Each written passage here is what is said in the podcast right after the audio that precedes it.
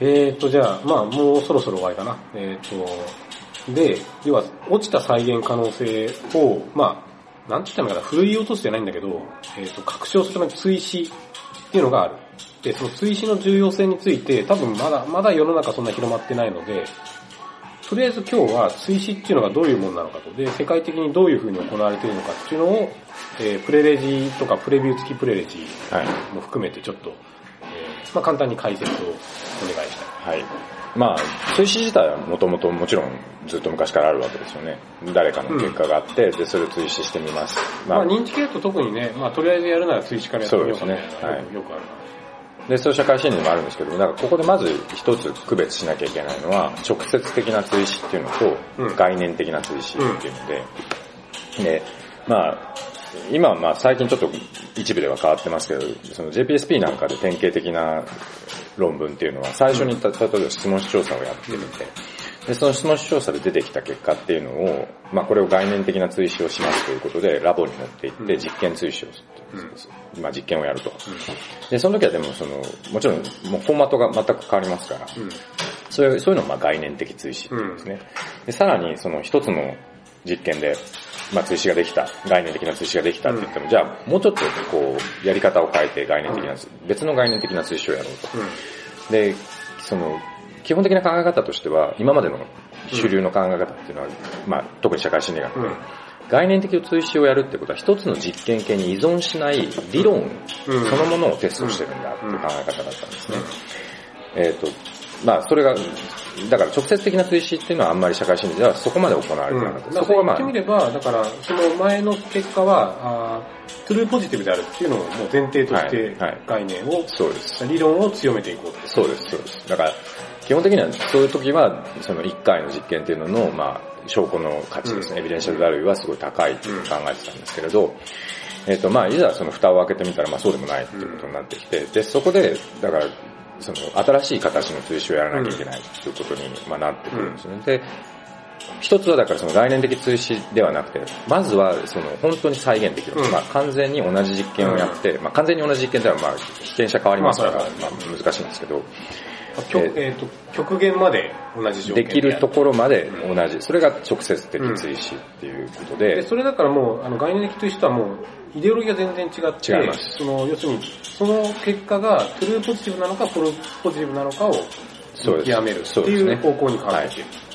で、えっ、ー、と、そこでだから、その、じゃあ直接推奨をやればいいのかっていうと、うん、いや、そんなことはないわけですよね。まあ、ファイルドロアとかね。まあ、もちろんそれもそうなんですけど、まあ、例えば、でも、この理論が気に食わないっていう人が、追試に失敗するまでやり続けて、失敗した追試だけを チェリーピックして、報告したら、どうなるんだっていうふうになるわけですね。で、そこでやっぱり登場するのが、まあだからそんなことがいろいろ起こってくるから、とにかく、その自分で自分の体を縛ろうということで出てきたのが、その事前登録ですね。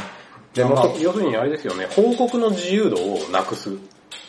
まあ、報告するかしないかの自由度をなくす。まあ、そそれは事前審査の方で、うん、事前登録の方はどっちかというと分析の自由度をなくすああ、なるほどなるほど。こういう、えー、え、それだからこういうことやりますまでは言わないと？ここでやりますって言う言うわけですで、こういう結果、分析をします。えっと、そこの違いは、結局事前登録に関しては、事前登録しても、うまくいかなかったら報告しなくてもいいっていうことも考えられるわけですね。で、そこで出てくるのが事前審査で、つまり研究計画を立てた段階でジャーナルに投稿して、で、それで、あ、これはいい研究計画だから、結果がどっちに触れても、触れ触れても、つまり、その、まあ、例えば仮説が1個で、それがその通りであっても、そうでなくても、それにはちゃんとした価値があるっていうふうに踏まえたら、その時点でもう掲載を、論文の掲載を決定するっていうのが、フェーズ1。そうですね、ステージ1とかフェーズ1と言われるやつですね。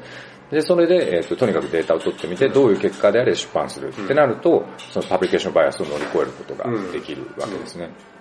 で、えっ、ー、と、で、その時には当然事前登録っていうのもしておかないと、まあ意味がないので、で、事前審査付き事前登録っていうのが、一つの、まあ、ゴールド、ゴールド、ゴールデンスタンダードみたいな形で 出てきたと。えっと、事前登録の中に事前審査付き事前登録あるってことまあ、その集合的に考え事前登録自体は、これやります、こういうことを、まあ、かなり詳細に、はい、こういうことやります宣言して登録して、はい、で、それをやって、はい、でその結果を、サミットする。そうです。はい。で、その、事前登録で重要なのは、その、まあ、氷付け。まあ、例えば、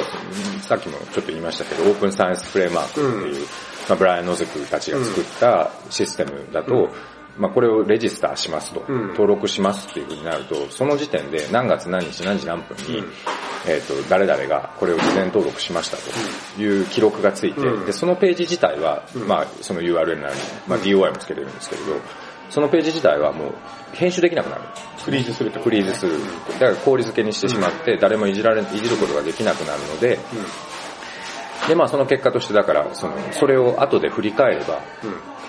その人が初めに何をやろうとしてたのかが、まあ、如実にわかると。うん、まあ、だから仮説の書き換え、まあ、ハーキングみたいなことも起こり得ない。し、その、さっき言ってた分析の自由度も縛ることができるから、うん、そこに書かれた分析以外のものをやっていたら、これ書いてないじゃんっていう話になりますから、うん、だからまあ、それでまあ、縛ることができると。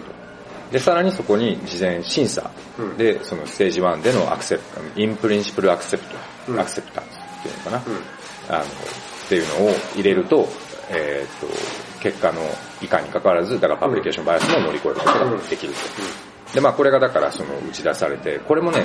最初にデムの話が出た後に、うん、そのどれが、どの方法が最もその再現可能性を高めるのに役に立つかっていうのは、かなり議論があったんですよ。それど、どこら辺が議論してたんですか？え、ツイッター。あ、ツイッターすげえな。ツイッターすごいですよ。あの、すごいです本当にもう僕ずっと見てたんですけど、うん、ものすごい勢いでしたもん。ツイッター配信みたいな。いやいや、まあ、僕もともと配信なんで あの大丈夫ですけど、いや、本当に、その、最初に、一番最初にそのアイデアを言ったのが、うん、あの、まあ、今じゃ有名人になりましたけど、 Neuroskeptic。ああ。最近高橋先生も取り上げてはい、ありがとうございます。 Neuroskepティックさん、本当ありがとうございます。なんか、最終的にあのね、あの、いろんなのに乗って、えっ、ー、と、えっ、ー、と、イギリスのあの、はい、なんか載ってましたね、えー、新聞。そうそう、一般紙。一般紙載ってましたね。まあでもその Neuroskeptic が、その、これしかないって言ってて、うん、で、僕自身もいろいろ読んでたんだけど、どうなのかなと思って、やっぱり、もう正直に言うと、最初は、その、めんどくさいじゃん、これ。めんどくさい。実際めんどくさい。って思ってたんですよ。うん、で、だけど理論的にずっといろんな意見を考えていくと、うんまあ、これでないと根絶やしにはできないね。まあ、もちろんそれで、それだけで根絶やしにできるかどうかっていうのは、あれですけど、少なくとも、まあ、必要最低限。で、これをやらないと、まあ、その、今言われてる再現可能性のいろいろな問題っていうのは乗り越えることができないだろうっていうのは、まあ、僕も、 Neuroskeptic が言ってる、やたら言うから、一回考えてみて、やっぱそうかもね。うん、もうめんどくさい、直感的にめんどくさいんだけど、よくよく考えると、なんかあの、 submit する前に、ああだこうだ、手を変え品を変えやるよりも、はい、審査でアクセプトしてもらった方が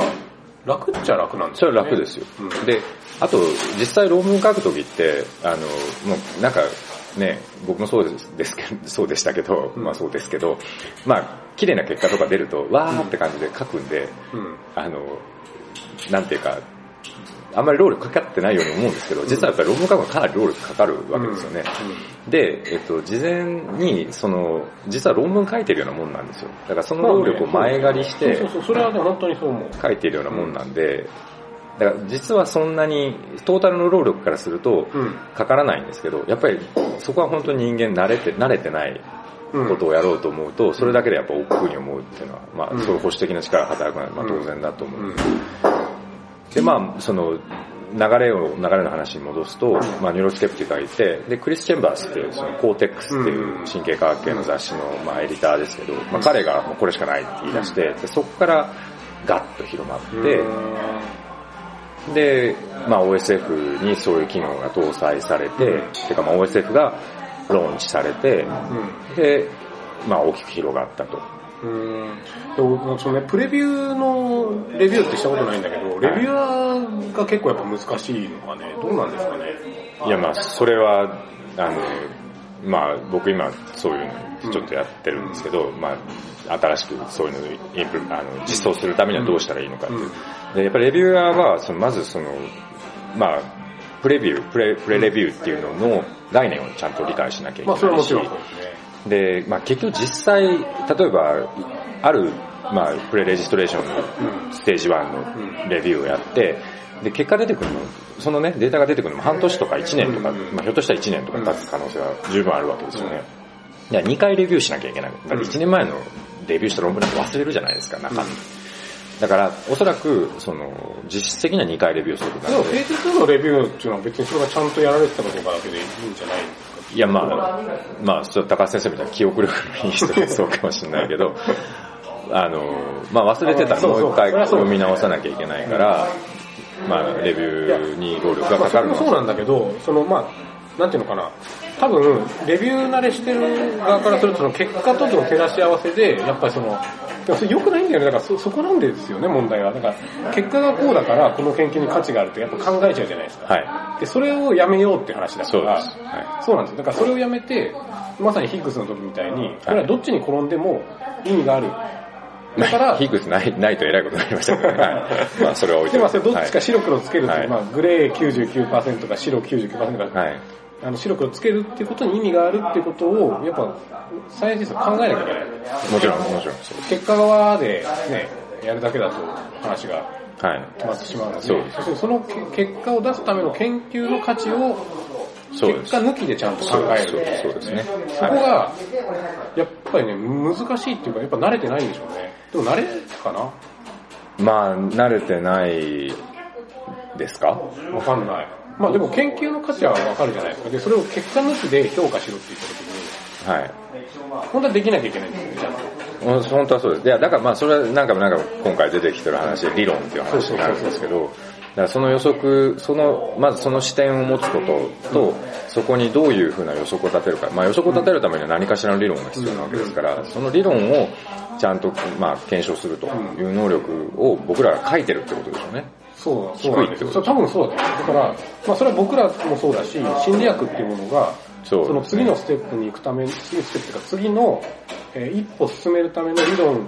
がすごい薄い、弱いので、そうですね。その出てきた研究の価値自体を結果抜きで評価できない。そうですね。うん。そういうなんかジレンマがやっぱある。そうですね。だからまあその、あの、再現可能性の話に対するまあ大きな批判っていうのは、やっぱり、例えば、その心理学の進展が遅くなるではないか、うん、でもそれは遅くならないと思いますよ。あのみんなが頑張れば。まあまあそうなんですけど。いや、頑張ればっていうのはその、努力しろとじゃなくて、その、努力する先を、なんかすごいこう、なんかね、あの、みんながびっくりする結果を得るために努力するんじゃなくて、本当にだから結果がどっちでも面白いような、意味があるような理論を作ることに努力する。うん、まあそうなんですけど、えー、まあ一応理論構築を心理学者が目指してきてないわけではないじゃないですか。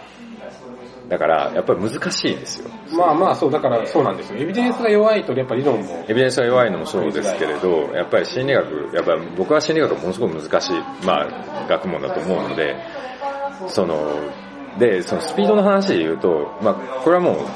僕はこういう意見ですけれど、やっぱりそれは遅くなりますよ。なんでかって言ったら。スピードってでもそれパブリケーションスピードみたいな感じじゃないですか。いや、じゃなくて、やっぱり例えば、じゃあ、社会心理学の、まあこれよく言う話ですけど、社会心理学者の間で、まあ僕らの中でもそうですけど、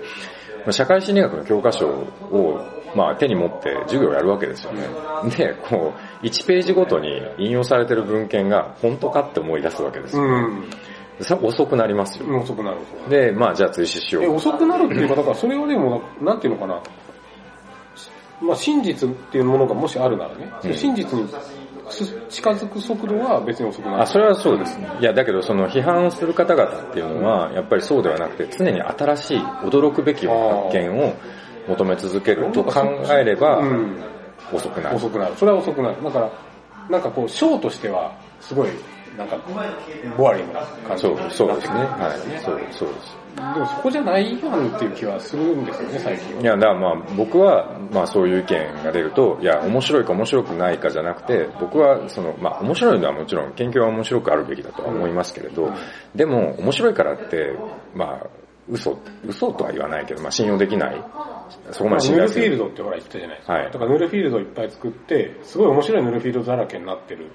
可能性があるわけですよね。で、まあ僕みたいにその、もともとね、あの芸術系の出身の人間からすると、そんなことやるぐらいやったら小説書いたらどう？まあね、そうそうそう、それはね、本当に思う。うん、やっぱデータが、その、まあ僕なんかも、だから心理学の領域に入ってデータを取り始めた時の感覚っていうのは、うん、あ、これは本当に妄想じゃないんだと。うん、もう、いや、あの、例えばノウハウのデータなんか取り始めた時とかに、あんなね、なんか安いね、こんなペロッとした電極でですよ。で、そんなもんなんか適当に、まあ学生呼んで貼って見ると、本当に脳活動記録できるわけですよね。その衝撃っていうのはやっぱりあるんですあったんですよね。測ってるものはリアルですからね。そうですね。で、で、まあでも実際その、あの、脳波でも、まあ例えば ERP でも、うん、その、すごくロバストに出てくるものってたくさんあって、で、そこにやっぱりそのデータによる、妄想ではない。うん、で、で、その後僕哲学家じゃないですか。うん、まあ、哲学なんてもう完全に妄想の 世界で、って言ったらまあ。そう、これ今、あの、ちょ、某、某進学術で、あのね、哲学、文化人類学、心理学で一緒にやってああ、まあまあ、いや、まあでも最近の哲学はもちろんあれですけど、基本的にはその内観まあそうに依存して、そのまあ思考実験を繰り返すわけですから、まあまあそれをまあ妄想といえば妄想と言えると思うんですよね。でもそうじゃなくて、その自然科学、まあ、心理学を含めたし、まあ、心理学を含めた自然科学という言い方に反発を起こる方もいらっしゃるでしょうけど、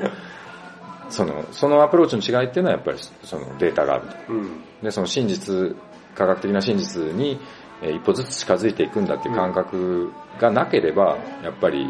まあ僕はやっぱり小説の方が、小説なり、な芸術作品の方が魅力的だと思うんで。うん、だからそこで大事なのはそのデータっていうのが再現できるのかどうか、まさにそこにかかるわけ。ですよね。だから別にあの、小説から作り出した文字も一つのデータなんだけど、それはきっと再現できないし、うん。まあ、よく授業で話したんですけど、ピカソの絵、あれは一つのデータなんだけど、あれはピカソしか作れない。はい、っていう意味で再現できない。うん、それは分けるもの、あの、まあ、最近レンレンブラント AI で作るとか。まあ、まさにあの三浦さんが何で書いてたんだっけな、シニアクワールドかな、中谷先生の別に科学と科学じゃないものを分けるものが再現可能性であるっていう、はいうん、そこに尽きる。から、そのデータは、まあ、目で見ればね、それは本当に脳波測りゃ脳波出てくるんだけど、うん、それをだから再現できるものなのかどうかっていうのをちゃんとそうですね。見極めるというか、はいはい、そこを担保しないと、そうです。それはまあ本当に喋った言葉とか、あんま変わんなくなっちゃう。まあ一応ちなみに言っておきますけど、僕哲学すごい好きですから、ね、いや、分かってますよ。なんかいつもなんか池田さんと哲学の話するなんかいつもなんか俺がすごいダメな人みたいな。いやいやいや。一応俺もだから、あのほら、哲学系、まさにあの、周りはハイデガーだし。ああ、学部の時はい、ハイデガー好きですよ。まあ、だからやっぱりその、でもそれとはちょっとその自然科学のアプローチっていうのは違っていて、で、そこに、だから面白さだけを追求するんであれば、まあ、その自然科学らしさみたいなのは失われてしまうの、と考えると、やっぱ再現可能性っていうのは最低限の、うん、そう、だからこれちょっとまあ言いたいんですけど、再現可能性はもう当たり前の話なんで。まあ必要条件ですよね。そう。だからそっから、それをクリアして、その先が本当の面白いことになる。で、要するに心理学みたいな学問の場合は、再現可能性の担保っていうのはかなり、なんていうのかな、あの、恣意的にとか意図的にやらないと担保できないと思うんですよ。あの、物理学とかは、割とほら、理論が強いから、まあそう、まあ。自然と、やっぱりその、明らかにおかしいものはおかしいと、そんなびっくりするような結果も、多分。まあ今はそうですけどね。例えばでもそれってその、なんだろう、ガリレーの頃だとか、キコブラーイの頃だとかっていうのが、まあ、キコブラーイの話なんかでもそうですけど、それまでは観測しようと思っても正確に観測できなかったところを、うん、今の心理学ってなんかそういう時代なんだよ。まあそうか、そうとも言えるかもしれないですね。まあそこまで言ってるかどうかもよくわかんない。うん、まあでも、やっぱりその、まあそれはよく科学史なんかでよく言う話ですけど、そういうステップっていうのがあって、うん、っていうのはありますから、まあ心理学まあ、やっぱりまあ今はだからまあ早くもうとっととこういう話はやると。うん。いやだから個人的にはね、これ結構昔から言ってんだけど、あの、心理学が今やるべきことは、まあさっきから理論理論って言ってんだけど、実は理論までまだなかなか至らなくて、とにかく再現可能なデータをどんどん集めるというフェーズなんじゃないかという思いはあるんですよね、個人的には。はい、理論から予測するっていうのはまだまだなかなか難しいまあ、まだそこまで眼見な理論っていうのは手に入れてないような気がします。うん、まあ、だからといって、もちろん理論を、まあ、理論必要です考えなくていいっていうのは全然そんなことないと思いますから、ね、まあ、その時の言ってる理論っていうのは多分物理学の理論とかとはちょっと意味合いが違って、うん、なんていうのかな、指針とかロードマップみたいな、はい、そういう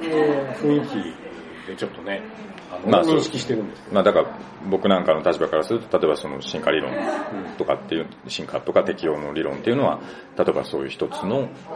まあ指針になるような理論であって、ただ、それも、それを検証するときに、やっぱりデータが。そうです。それはもちろん。っていうことですね。で、それをやるための、要するに演疫的に言うと、それが必要なデータが必要だと。で、そのデータの性質っていうのは再現できなきゃいけないと。そうです。再現できなきゃいけないデータを取るためには、かなり強い制約を方法論として課さなきゃいけなくて、そうです、ね、そのための方法が、えー、プレレジ、はいえー、事前登録システムと。そうですね。だから自分のデータが再現できるかどうかっていうことを込みで、それをデータと言いたいなら、そうですプレレジをしましょう。はい、しましょう。で、まあ今はまだ辛いかもしれないけど、実際、あの、システムが整えば、労力はむしろ軽減すると思うんですよ。要するにファイルドラに突っ込むものが少なくなるってことは、すべ、ての結果をね、何らかの形で、えー、オープンできるわけだから、はい、まあ業績も増えるそうですね。あとはだから受け取る側がね、あの、まあ例えばその、面白い結果って、そのいいわゆる古典的な意味での面白い結果じゃないとダメだよっていう人ばっかりだったら、はい、それは辛いけど、まあでも、時代が変わってきてくれるでしょうっていう。そうですね。あの、いや、観測。実際その事前登録制度を採、事前、診察機の事前登録制度を、あの、採用しているジャーナルはもうすごく勢いを持って増えてますし、あの、今後も別にずっと増え続けると思いますから、だからその辺は、なんか、うん、まあ僕はすごい楽観的ですけれどね。うん。あ、そう、楽観的ってことで言うと、ちょっと話取れるんだけど、なんかやっぱ昔はね、その思いとしては、まあサイエンスって結構やっぱ、なんていうのかな、アクティビティとして強いんで、うん、なんかそう再現できない結果とかそのうち淘汰されるよねっていう思いはあったんですよ。はいはい、で、それは確かに多分そうで、間違いないと思うんだけど、なんか自分の生きてる間のことを考えると、それは淘汰されないところがいっぱいあって、でそこの周りで振り回される可能性が結構あるんじゃないかと思い始めていて、そう考えるとやっぱり嫌だなって。単純に嫌だな。ヌルフィールドの中でね、動き回ってなんか80、まあ8までいけないの60ぐらいになって、あの、自分のいたとこはヌルフィールドだったって思ったら、ちょっとそれは悲しいので、やっぱそこは土台から、はい、あの気づきたい。まあだからよくその、まあ日本国内だけじゃなくていろんな人がその科学の自浄作用っていうのを言うんですけれど、でも僕の視点からすると、まさにその再現可能性の特に心理学を発端として動いてる話っていうのは科学が自浄作用を起こしてる。と言ってもいいという思で。そう、そのスピードが多分自分のその寿命っていうのと比べてどうかっていうので、ちょっとそのもうちょっと早くしたいなそうですね。いやいや、まあ、もちろん早くするに越したことはないんで。ですね。まあそれがだからプレレジの、まあどうだろう、今話した話で価値が分かってもらえるか分かんないけど、でもこういうシステムが常に走り始めていて、はい、どれくらい日本国内、あ、そうそう、あの話をしないと、その人類行動生態学会、違う、人間行動進化学会、LB、はい、えー、と、HBSJ, HBSJ、はい、が、えっ、ー、と、プレビュー付きレプレレジを始めると。あ、まあね。あ、それ言っちゃいけない。一応そういう方向で動いてる。まだ確定じゃないですかいやいや、あの、一応編集会議も通ってるんですけど、まあ、その具体的なプランはまだ、今練ってるところ、どれくらいからスタートできたいや、まあ、それはだからいろいろ試行錯誤してみないとわかんない。うん、日本てか、あの、僕が頑張るかどうか。そうですね。そうそうだ。ここでなんか、ラジオやってる場合じゃないかもしれない。いや、でも、日本の、ただ日本の雑誌っていう意味では、他はないですかね、えっと、僕が知ってる限りではない。ないあ、えっ、ー、とね、心理学じゃないところでなんか一個あったような気がするんですけど、確かそれ OSF のところになんか入ってたような気がするんですけど、まあ心理学関係ではないですね。なるほど。まあそう。また、こういうのって結局なんか、作る人とかって、骨折り損的な感じがありますよね。まあ、池田さんはほら結構そういうの路地好きだからいいけど。まあどうなんですかね。まあ僕は基本的に、まあ科学が好きなんで。まあだから、ほら、純粋知生態へ向けたね、ステップとしてこれ、今の状況が一段階上に上がったら、それはもうめちゃくちゃいいわけじゃないですか。まあ。で、世の中の人がそう思うかっていうと結構やっぱそれ自分で、このシステム作りますよっていう人なかなか現れないですよね。まあでもやっぱりそ何でもそうですけれど、システム作った方が、あのそのシステムを作って公開するっていうのが、まあ基本的にはあの自分にとっても利益につながるっていうのは、これまでの。究極要因。いや、究極には関係ないと思います。資金要因で生きてるんで。いや、そういうことを言うと、やっぱり HBSJ 関係者の前で言うと間違った用法だと言われる。そういや、まあでもその、まあ僕は基本的にはその、例えば資本主義とか民主主義もそうですけど、うん、システムを完備することが、結局は僕自身の利益にもつながるっていう考えなので、なるほど。そこは俺は結構ね、多分ね、まあずっと相入れない、この先もきっと相入れないだろうなっていう気はするんだけど、まあそれはまたおいおい、あの、はい、話しましょう。それはね、面白い。えー、まあそういう話が日本国内でもだからちょいちょい出始めているので、まあね、あの、ぜひ使ってくださいってことでね。で、例えばだから業績の審査の段階で、まあこれ、いきなりプラクティカルな話なんだけど、あの、就職活動とかするときに、フェーズ1アクセプトで書けるそれあんま聞いたことないですね。まず、えっ、ー、と、その CV に、うん、だからそういう再現可能性の話ですよね。そういう、例えばその、ちゃんとした事前登録付きの追試をやってるっていうことを、例えばアメリカの大学で評価する大学がどれだけあるかっていうと、今のところ僕がツイッターとかで見てたり、聞いたりしてる話だとあんまりたくさんないじゃあやっぱりまだなんか面白研究やったらいいよね、みたいな、そんな感じはあるみたいですけど、徐々に増えてるのは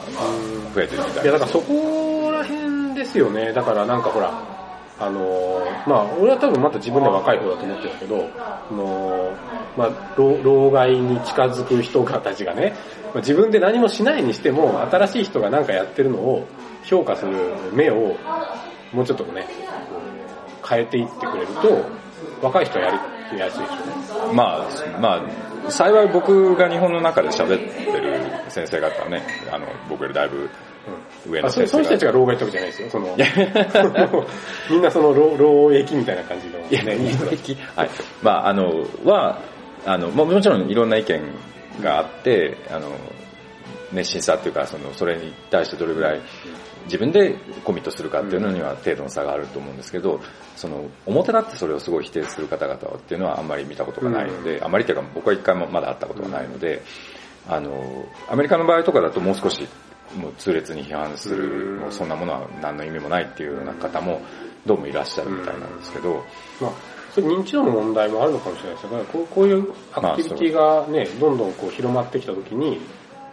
叩かれるか叩かれるってことが、叩か、だからそういう時にだから叩かない人でいてほしいね、みんな。まあ、あの、うん。まあ、日本はどうなんですかねわかんないですけどね。あの、そこまで、やっぱりアメリカのポジションいるとはちょっとまだ雰囲気違いますからね。うん、あっちはもう本当に、なんか死に物狂いでないと、その特にその research university と、うん、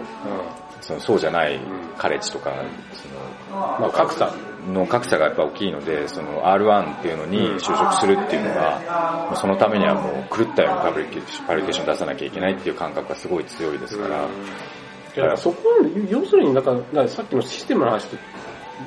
繋がるんだけど、変えなきゃいけないのは感覚。いやいやいや。それだから池谷さんはだからシステムがあると感覚も変わる派でしょ。それは僕はまあ山口先生のまあ弟子筋なので。なんかどちらかというと感覚を変わら変わらないとシステムがついてこないんじゃないかっていう、感じな。まあだからシステムが変わる前にそれを動かし出す人は感覚が変わらないと思うんですけれど、うん、でもやっぱりそのみんながそこに乗っかってくるためには、やっぱりシステムを変えないとっていうのがまあ僕の意見ですね。まあこれはプレイしたは関係ないんだけど、まあそれでも面白い話。これで大体済んだのかな。まあ、えっ、ー、と、分かってもらえたかな、この話。あと、Q、一応高橋 Q っていうのをいくらか、いくつか用意してるんだけど、どれが面白いかな、ちょっと、なんか、だんだん疲れてきた。全部は無理だと思うけど、あ、そう、再現性トリアージみたいなのできないかなと思ってて、あの、うん、具体的には。え、なんかいろんな人が寄ってたかって、まあそれさっきの人格攻撃じゃないんだけど、研究自体の、やばさってやっぱほら、あるじゃないですか。やばさ、ロバストさっていうか、硬、はい、さ、はい、それってやっぱりなんか、特に認知の人間としては、なんとなくやっぱあるわけです。わかる。はい。で、それを集合値として、うん。みんなが、この研究はだからレッドとか、この研究はブラック。ああ、はいはい。あまあ、そういう提案はありますよね。だから例えば、もう一回その、例えば社会心理学の教科書を書き直そうと。うんで、その時に、まあ、エビデンスの強さっていうのをまあうん3段階ぐらいに分けて、うんで、まあ、これはまあ、追試、うんまあ、事前登録した追試で何度も、まあまあ、やられてることだから、硬いとうん。いうのと、まあ、1個の報告が、うん。あ、違う、えっ、と、複数の報告があるんだけれども、うん。パブリケーションバイアスの可能性があるので、まあ、うんこれはまあ、三角うん。みたいなのと、まあ、ものすごい面白いんだけど、これよくよく考えると1個しかないよねとか、うん。まあ、あんまりエビデンスないよねっていうのを、まあ、ちょっと、いかがなもはてなみたいなので分けようっていう話はあります。ああ、な、そう、その統計もそうだし、まあ一応集合値としてのその理論みたいなのをちょっとこう、はい。理論というのは人それぞれが持ってる、なんとなくこう自分の世界観みたいなのをこう、はい。い、きなりすごいウェットな話になってますけど、うんこう集合値として、えーまあいろんな研究について、まあこれはどうかみたいなのって、レピュテーションシステムみたいな感じかな。だからいや、まあ、レピュテーションまずいですよ。まずいのレピュテーションはまずいです。レピュテーションだって、まあ、まずその、個人になってしまう可能性があるので、その論文に対する。うん、だけど、やっぱり、いや、そちょっとごめんなさい、よくわかんないんだけど、えっと、うん別にウェットになる必要はなくて、例えば、キュレートサイエンスっていううんウェブページがある、ホームページがあるんですけど、あの、そこなんかは、今まで追試されてるやつ全部、とにかく、ま、まとめると。それメタアナリス的ってことですか？そうです。そんでそこでメタアナリシスかけて、えっと、要するに95%信頼感とかを示して、で、まあ、エフェクトサイズが大体どれぐらいになるかとかっていうのを示してるんですよね。で、それの、それぞれの、まあ、パワーも示し、まあ、N だとかパワーだとかも示してあって、で、まあ、それをざっと見ると、その、その、とそこで取り上げられてる効果に関しては、うん。まあ、だから、レピュテーションじゃなくて、ちゃんとエビデンスで、その、示唆すると。うん。いや、そこをね、だからね、その、なんだろう、えっ、と、エビデンスを、まあだから、1個しかない研究に対して、特に、はいその、エビデンスが集まってない研究だけど、すごいキャッチーなとか、なんかその、もし本当だったら面白いみたいな研究について、それはどれくらいこう、確からしいのかっていうのを、はい。集合値として、まあだからそれは徐々にやってる、まあていうかその再現可能性の運動っていうのは、あの、まさにそういうことだと思いますうん。えっ、と、そうか。だから、でそこにだから統計を全てにするっていうよりも、みんなが持ってる世界観をかき集めるみたいな。ダメ？い やあの、どの研究を取り上げるかっていうので、すでに世界観は相当反映されてると思うのでまあね、そこはもういいと思います。今なんか論文書くとね、あの、なんだろう、あの、その論文がどれくらいこう SNS で流れたかみたいはい。なのが出てくる。はいはい。結構なってるはいありますね。はいであれをだからサイエンティストにとって、これ、この論文がどれくらいこう、あの確からしいか、はいあバロメーターみたいなポンとつけられると、あ、でもそれ確からしか、さ確からしさを確かめるためには、やっぱり追試をするしかない。検証するためには、追試をするしかない。あと、どれが確からしいかなっていう。ダメかなダメかもしれないね。ダメです。そうですよね。いや、いや、そうなんですよ。まあちょっとこれもうちょっと考えてみます。この再現性トリアージっていうのはね、なんかやりたいなと思ってて。えっ、とね、あとね、あ、そう、科学、これなんかすごい、これやめとこうか。科学者って性、性悪、生前どっち？あ僕は基本的に性善説ですね。そうですよねはいうん。あの、性悪説っていうか、まあもちろんね、捏造する人はいますけれど、でもやっぱり、レアで。やっぱりその捏造する例にしたって、やっぱりさっきのその、例えばアメリカでの、その非常に激しい競争の中で、まあこれ一個データちょっと変えたら、まあいい大学の、その research university の、まあポジションが手に入るって、そのインセンティブたるやまあものすごく大きいですよね。で、アメリカの場合は、例えば研究業績が上がってきたら、直接的にその自分の給料にも反映されて、うん。何倍にも給料が膨れ上がったりするわけですから、うん。それを考えるとやっぱり、まあ、それは、その、に普通の人間であれば、うん。その、まあ、そっちに流れる人が出てきてもおかしくないと思うんですよね。だからそういう意味でも僕はその、みんながみんな全然悪い人だとはとてもいや、思ってない基本的です。にはいい人たちだと思う。はい。あの、それ進化的にもやっぱそうなるんですか？ね。えっ、と、研究はおそらく自分の価値を客観的に、研究者がですね、自分の価値を客観的に考えて、もう少し世の中でお金を稼げる職業に就こうと思えば、多分つける人が相当多いと思うので。だから資質として多分なんか自己犠牲みたいなの上に成り立ってる部分は。自己犠牲かどうかわかんないですけど、あの、とにかくまあでも研究が好きな人が残ってるのは間違いないですから。そう、その気持ちをね、忘れずに大きくなりたいですね。